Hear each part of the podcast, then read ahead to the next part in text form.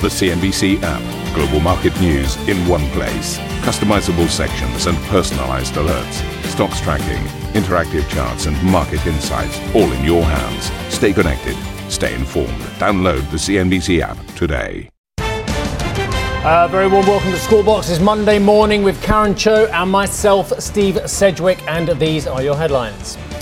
Uh, sterling edging lower after S&P um, puts UK on uh, on warning for a downgrade uh, as UK economy potentially looking at a negative outlook there from S&P as the Conservative Party conference kicks off in Birmingham. The Prime Minister Liz Truss defends her tax cut plans but admits the government could have communicated better. I do stand by the package we announced and I stand by the by the fact that we announced it quickly because we had to act. But I do accept we should have laid the ground better. There, I do there, accept that. Uh, the Dow tumbles 500 points on Friday, closing below the 29,000 mark in the worst September since 2002. Ukraine recaptures the eastern city of Lyman in a defiant show of force as Russian President Vladimir Putin signs accession treaties formalizing the illegal annexation of four Ukrainian regions. We will protect our land by all forces and means we have, and we will do everything to provide a secure life to our people. This is the great liberation mission of our people. Oil jumps as OPEC Plus producers reportedly consider cutting output by more than a million barrels per day in a bid to put a floor under prices. And Credit Suisse reportedly rushing to reassure investors after fresh rumours circulate about the bank's financial health triggering a sharp increase in spreads in the Swiss lenders' credit default swaps.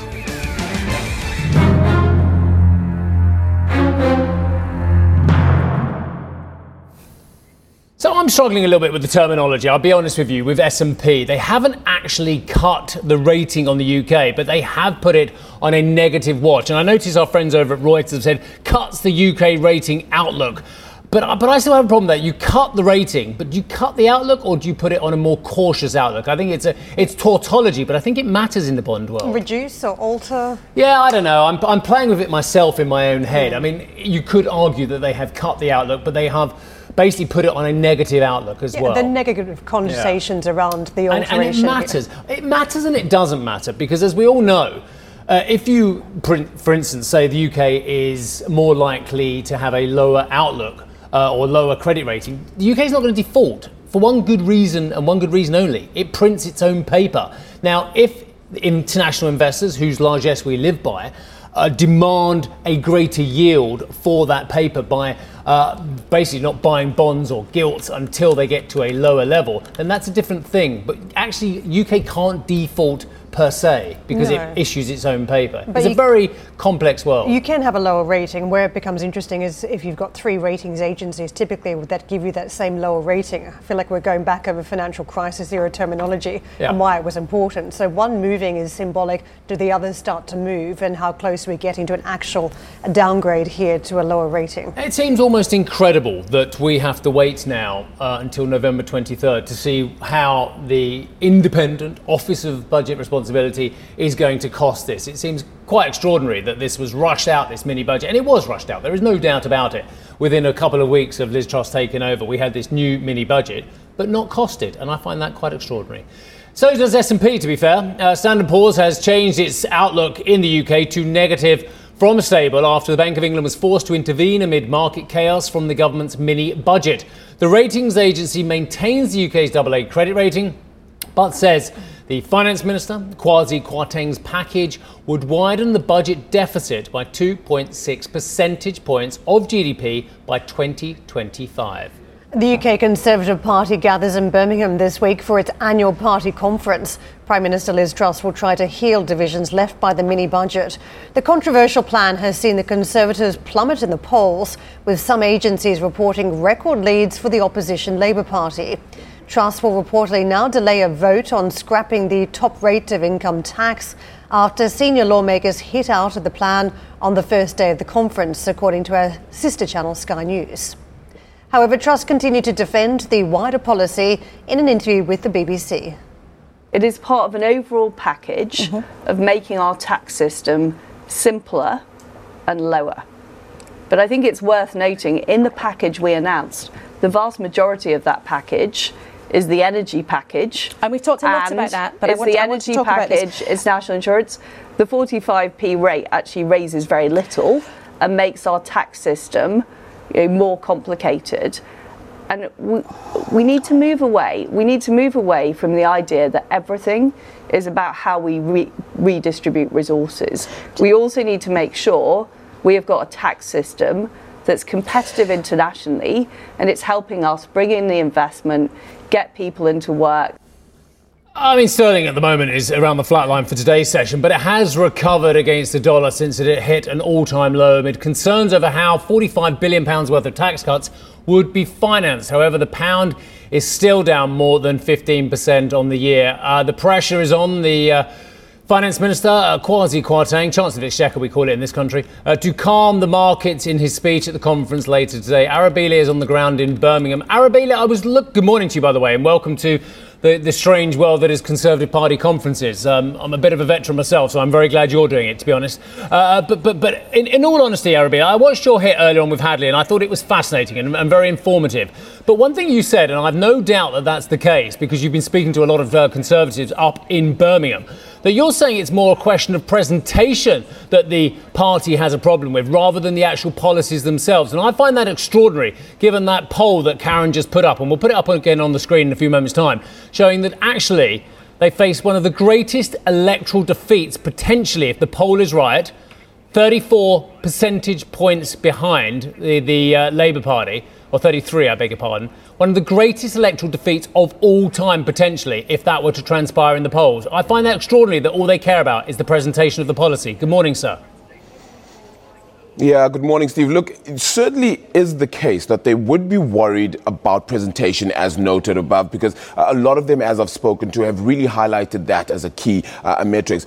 I suppose what they could also be doing is just pandering to Cameron, ensuring that they're not uh, perhaps uh, lambasting her across the line just on media uh, as well. So that could be a key element to ensuring uh, that they don't necessarily seem too far out of touch with her. But certainly that question mark, particularly around those taxes, would be the key element. As you said, even uh, delaying the vote with regards to that and ensuring then uh, that question marks around how exactly that will be put together is going to be very important and, and, and uh, ideally significant. I even got to speak uh, to the uh, Minister of Business then as well, Jacob Rees-Mogg, and he even was saying that, you know, they don't feel like they're moving away from fiscal prudence and even felt that it was even stupid to even consider that as a thought. And I, and I found that remark to be uh, quite uh, uh, weird as well, considering that they are actually moving away quite a bit from those measures. Liz Truss has moved to be quite drastic and dramatic in the things she has uh, put forward, particularly on the tax front plus, of course, the energy price guarantees, which have certainly been put forward. But let's get a sense exactly of how certain ministers uh, did react to one, trust in Liz Truss's government and ensuring then that the tax uh, cuts themselves were perhaps something they did support somewhat, if that was the case. Let's listen in on what uh, a few of those ministers had to say. Minister, your confidence then just in Liz Truss's leadership thus far? Of course I am. Right. Are you worried at all about fiscal prudence with regards to um, Kwasi Kwarteng's uh, mini budget? Uh, prudence was Gordon Brown. You'd better ask him about prudence. Are you worried that fiscal prudence goes out the window with this mini budget? Uh, no, of course I'm not. It's a silly question we are going to get Britain moving and we're going to make sure that we go for growth uh, to make sure that more people across this whole country uh, get good, well paid jobs, keep more of their own money, and are able to look after themselves and their families. Well, look, the economy is the be all and end all. It's the only way we can pay for the schools and the hospitals and all the rest of that we need. And so, you know, the idea that we could neglect it, particularly because, and people have forgotten this, that the Bank of England was forecasting a pretty major recession uh, not very long ago, the idea that the government could sit back and not react seems to me would have been dilatory. Um, and so I'm, I'm very hopeful um, that the steps she's put in place will do what she wants, which is jolt the economy into growth. And instead of arguing about how we divide up a shrinking pie, we can grow the pie. And I suppose then, Steve, this does give a clear message then, right, that they do support exactly what has been put forward to a certain extent. It is just the little elements of how exactly they should uh, perhaps have done this. Uh, there were comments as well then from the Education Secretary, uh, Minister, then speaking about how perhaps they should have using a cricket analogy, rolled the pitch a little bit more, which again speaks to that notion of presentation and just ensuring that the market was perhaps a little more ready for this in order for it to happen. But as we noted, the IMF coming out with scathing words, a downgrade on the outlook then by S&P as well, it does give you a clear sense that not all is right, particularly when you have the Bank of England having to then intervene in the gilt market. Stephen, he ran the London Marathon yesterday, but uh, they're certainly keeping you on your toes. I want to ask you a little bit more about that leadership battle because it's not usual where you turn up at your first uh, Tory party meeting as a new Prime Minister and having to fend yourself effectively around leadership ambitions. We know the ex Chancellor, Rishi Sunak, wasn't even at the conference. So just uh, give us a sense of how that's playing out behind the scenes, if not on camera at this stage. Yeah, so you are getting a sense that uh, a lot of people, particularly uh, Ben Wallace, the defense minister, coming out and actually uh, making note of how he doesn't believe that he would be an, any better um, prime minister at this stage, feeling that he that he fully supports Liz Truss and her government at this stage the question mark has certainly been around whether everybody can galvanize and give give uh, Liz Truss the same mandate. Of course, we are expecting Kwasi Kwarteng to actually uh, deliver uh, a message later today. That's going to be happening at 4:15 uh, BST, around 5:15 CET, which then means that we get a clearer message. It would be his first public address since that mini budget, and of course, as Steve even noted, then we're then waiting for the November 23rd perhaps at that stage would have been the right time to have released the mini budget. But those questions are still being asked in and around here, uh, certainly not uh, formally, but in, in certain conversations that we've definitely had. A radical stance was needed, is one of the messages we got as well uh, from one of the uh, Conservative Party members, who then said it was just about ensuring that the things that Liz Truss did uh, uh, get onto the campaign trail on were actually put forward. It's just about how soon she did that and perhaps sending that message forward. Arabile, it's interesting you should mention campaign trail. We do not have to have another election in the United Kingdom until January 2025. But quite frankly, it seems to many inconceivable this government can limp on that long as well. Um, any thoughts about um, her tenureship, and actually, dare I say it, where the letters are already going into Sir Graham Brady, the chair of the 1922 committee, uh, in order to have a vote of no confidence amongst our own MPs. A large percentage of them potentially could be losing their jobs sooner rather than later. Yeah, that is the big question mark. We actually did saw Chairman Brady. Uh, we did see him here yesterday as well, and we tried to get a word in with him, but he unfortunately uh, wasn't uh, very forthcoming to questions from us at that point. And we'll hopefully try and get a word to him and try and get a sense of those letters, uh, perhaps to the motion of no confidence against Liz Truss. I mean, it's only going to be a month on Wednesday, which is when she is expected to address the Conservative Party uh, conference, then is Liz Truss as well. And in that month, I mean, imagine the number of things she's already had to face. And those questions around a vote of no confidence would also be uh, coming to the fore. But I suppose the, uh, what would be needed then from here is to kind of show uh, a, sort of a confidence in what she's put forward. She has put out that mini budget. If she was to to and fro about it, it would even create a lot more uh, lack of confidence in her leadership. So I suppose at this time she's going to have to double down, if not uh, do a little bit more with regards to that budget and be on a firmer stance, so to speak, to ensure that markets are understanding of what it is she's actually put forward. Does it put the UK on a growth path? Some Conservative Party members certainly think so. Yeah, just picking up on that point, uh, Arabile, and thank you very much for the coverage. A note just landing in my inbox this morning, and uh, this is effectively from one of the big banks. Berenberg is now looking at the outlook, and they've lowered it. They say they are below consensus out there in the marketplace. So, based on uh, the tightening of monetary conditions on the back of the policies announced by the Truss government. They've now lowered their 2023 call to minus 1.5%. They're at minus 1. So we talk about contraction here deeper to the downside and downgrades in the fourth quarter of this year to the tune of minus 1.2% quarter on quarter. They were at minus 0.8%. So uh, I think uh, the jury coming in now from some of the banking quarters about the slippage in growth as a result yeah, look, of policy um, action. I, I have a having said my concerns uh, about what the Conservative government is doing at the moment and, and how they're messaging it, and the, I, I think I've heard the phrase tin ear or tone deaf quite a lot uh, about cutting for the higher rate taxpayers at the same time of potentially paying for this by having benefit cuts.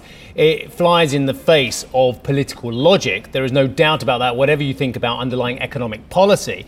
But the, but the fact of the matter is, there is real concern about the competence now, not only of the um, fiscal and monetary understanding of this government, but also, dare I say it, the critics haven't always got it right. And this is my other point I want to raise, just to even this up. Yes, the Conservatives have done something which universally seems at the moment to be lambasted, uh, using uh, Arabile's word. But the fact of the matter is, some of the critics of the UK have got it very badly wrong many times as well. We know that the ratings agencies were woefully inadequate in their judging of the situation the great financial crisis. And we also know that the IMF, and I believe at the time, and I'll, I'll troll my memory for this, it was Olivier Blanchard, who was the chief economist at the IMF um, when he put out a very critical piece about the UK economy uh, about a decade ago, actually, it was blatantly wrong. His, his, estimates were wrong. So, yes, there's a lot of criticism. Yes, it appears very justified, but the critics haven't got a cast iron uh, uh, track record of getting it right in the UK. I'll go with you a little bit with this and just assume that this is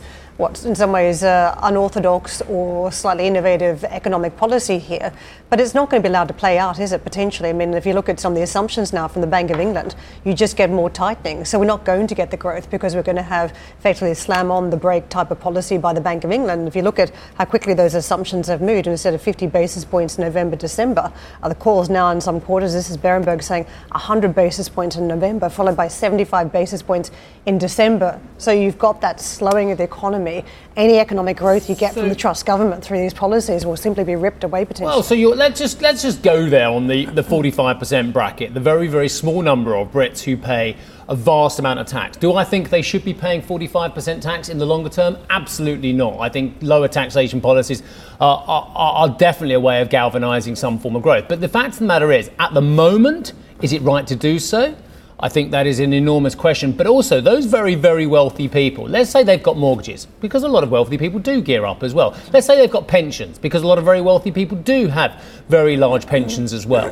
The benefit they have achieved from potentially next April getting a tax cut of 5% on their earned income Hasn't that been stunningly negated by the loss of money in their pensions uh, and, and, the loss uh, of money that they are going to have to be paying out more for their mortgage costs as well and more for other financing as well? So, was it really worth it? I'm asking you, you've given them something over here, but actually, very wealthy people still have mortgages, still have pensions, and they have had real financial strain on that side of the budget. Uh, so, so yes, do I think lower tax in the in the ideal world? Absolutely. Was now the right time to do it? And has it had beneficial effects for those individuals? I think the jury's out. I was totally thinking the same thing the other day. I was trying to put a picture of it in my mind in terms of shopping bags. I think we started with, say, a Sainsbury's Tesco bag. We then upgraded on the back of those uh, tax changes to, say, a Fortnum and Masons or a Selfridges. now I think we're at a Poundland or a Lidl at the end of it on the back of it. So I feel, you know, in terms of the spending journey and disposable income, that's that's the journey that we've been given. And again, I, I made the point. I'm sorry, I know we're going on, but this is so fascinating.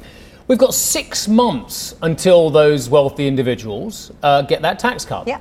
And but in that period, look at the loss of their asset values, whether it be their property, whether it be the increased mortgage costs, whether it be their pension declines as well there's a lot of reasons why those individuals might be thinking, crikey, yes, I'm very excited about my tax cut, but in the meantime, this is absolutely screwing me over. Yeah, and when it arrives, it's going to be much needed stimulus at that point, potentially, as we face a downturn, rather than some sort of which rescue measure us back here. to trickle point. down, and whether that is trickle down and whether it works as well, which again has been debated on a transatlantic basis quite a lot already. We'll park the UK there for the moment, but let's talk about pricing pressures elsewhere. In the United States, in particular, price pressures continue to rise in the US economy in August as the personal consumption expenditures price index topped expectations, rising 0.3%.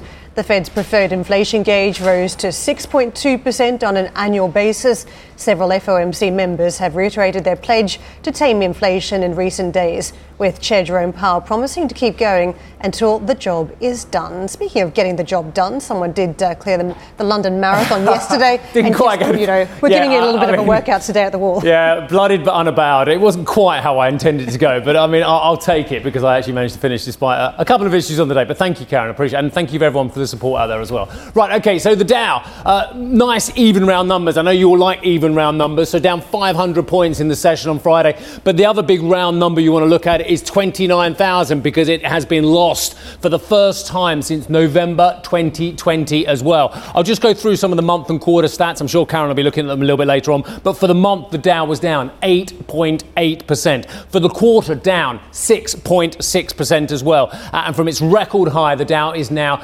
heavily in bear market territory. Not as much as some of the indices, mind you. Other ones, I'll come to that. Down 22.6%. I'll do the S&P very briefly. For the month, down 9.3%. Better for the quarter, down 5.3%. 25% off its record high as well. And as far as the Nasdaq is concerned, actually 10.5% easier for the month as well. And we've seen a lot of those big name stocks uh, under enormous amount of pressure. And because of the high preponderance of those, know, five, six, seven massive names from the Nasdaq, which have gone over to the S&P, that is why now they've more of a mirror on these two than you've perhaps ever seen historically when we've seen these big declines. Should we have a look at the treasuries?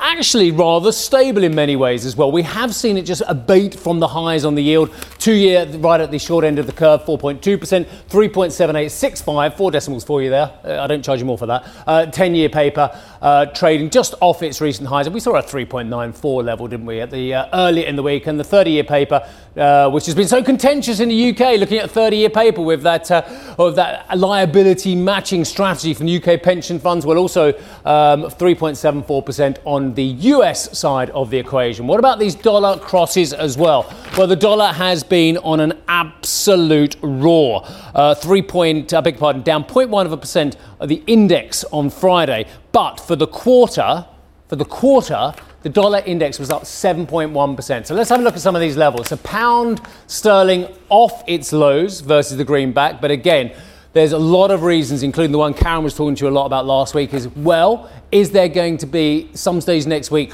the, um, the, the the Bank of England just holding off on some of its gilt purchases? Is that going to create more volatility for the gilts, for the pound, and of course for equities at some stage?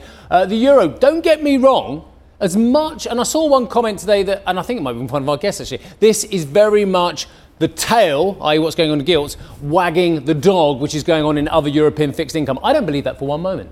I think a lot of the factors that we're worried about in the UK, we're worried about uh, in Euroland as well, in the Eurozone as well, with the vast amount of unfunded spending as well. But the only difference there, of course, is you've got the, the behemoth that is the ECB as the backstop, as opposed to a substantial player, but not quite the same size of player that is the Bank of England. The dollar yen, well, we're getting ah, that's interesting. Getting very close to intervention territory again, aren't we? Where the BOJ, all out of the blue, boom, started um, selling dollars and buying yen as well. So, are we going to see more of that if they test the upside on the dollar yen? Almost certainly. And of course, the dollar against the yuan as well. Absolutely fascinating what we've been seeing there. Uh, 7.1135. Let's have a look at the commodity space. I'll do this very quickly.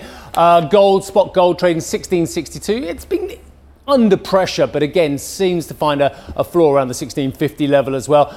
Now, what happened to all you geniuses out there? And it was most of you, most of you, uh, let's be honest about it, who told me that oil was going to $175, that told me it was going to $200, it told me it was going to $300. Well, it may well do, but, but it's going to take an OPEC cut to get us somewhere near, isn't it, ladies and gentlemen?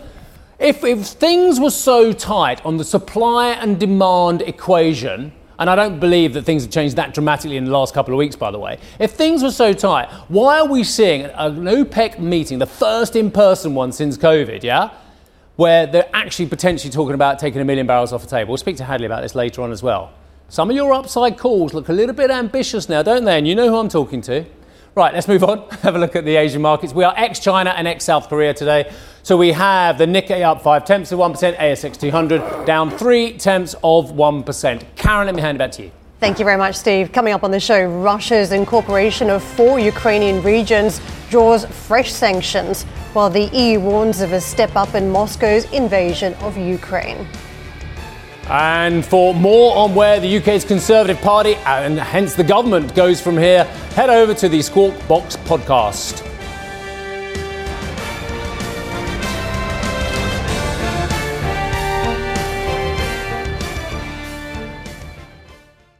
Ambition to me is about doing better. I think ambition creates a pathway. The best advice I can give someone starting off a career is don't have a career, have lots of careers, try loads of different things. Talk to people and put your ambition out there. I don't feel that I've hit peak ambition because it's a learning journey. CNBC is where ambition meets opportunity. What does living ambitiously mean to you? Hear it from our CNBC anchors, reporters, and global business leaders on CNBC.com.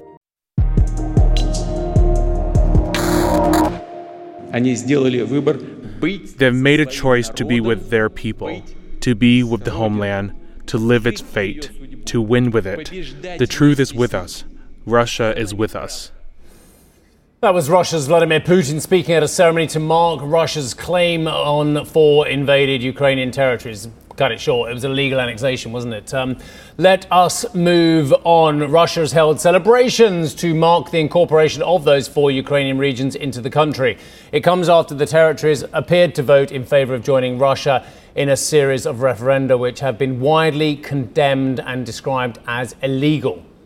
The move has prompted a fresh round of US sanctions against key Russian officials, including its central bank governor, uh, that is Elvira Nabiullina. Uh, the EU, meanwhile, accused Russia of violating international law, adding that it will never recognize the quote illegal referenda uh, and illegal annexation. Ukraine's President Vladimir Zelensky responded to the annexations by announcing the country has formally applied for NATO membership. Uh, in a video statement, Zelensky said Ukraine was taking the step for the protection of its people and that the country's army had proven its compatibility with the military alliance.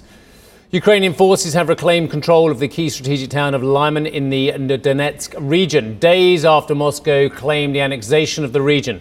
An update uh, from the Russian Defense Ministry said troops had withdrawn from the town amid fears that they would be encircled. Russia's military has used Lyman as a key uh, logistics hub, and its loss to the Kremlin marks the latest territorial setback for Vladimir Putin as Ukrainian forces continue to push deeper into Russian occupied territory.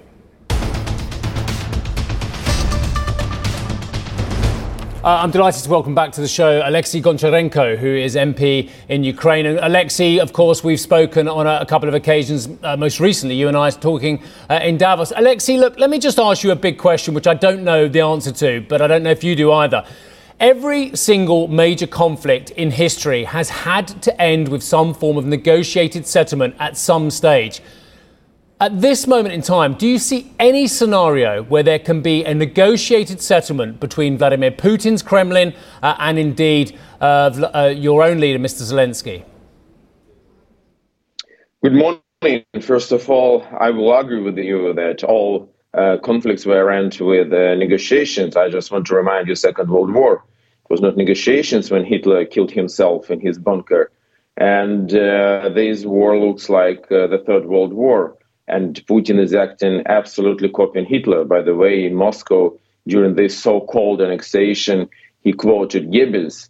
And uh, so he is really like a pupil of Hitler. So I think he, sh- he should go his way. Uh, Ukraine is ready for negotiations any moment, but negotiations about what? About retreating of Russian troops from our territory? Sure. But as you see, Putin is not going to do this.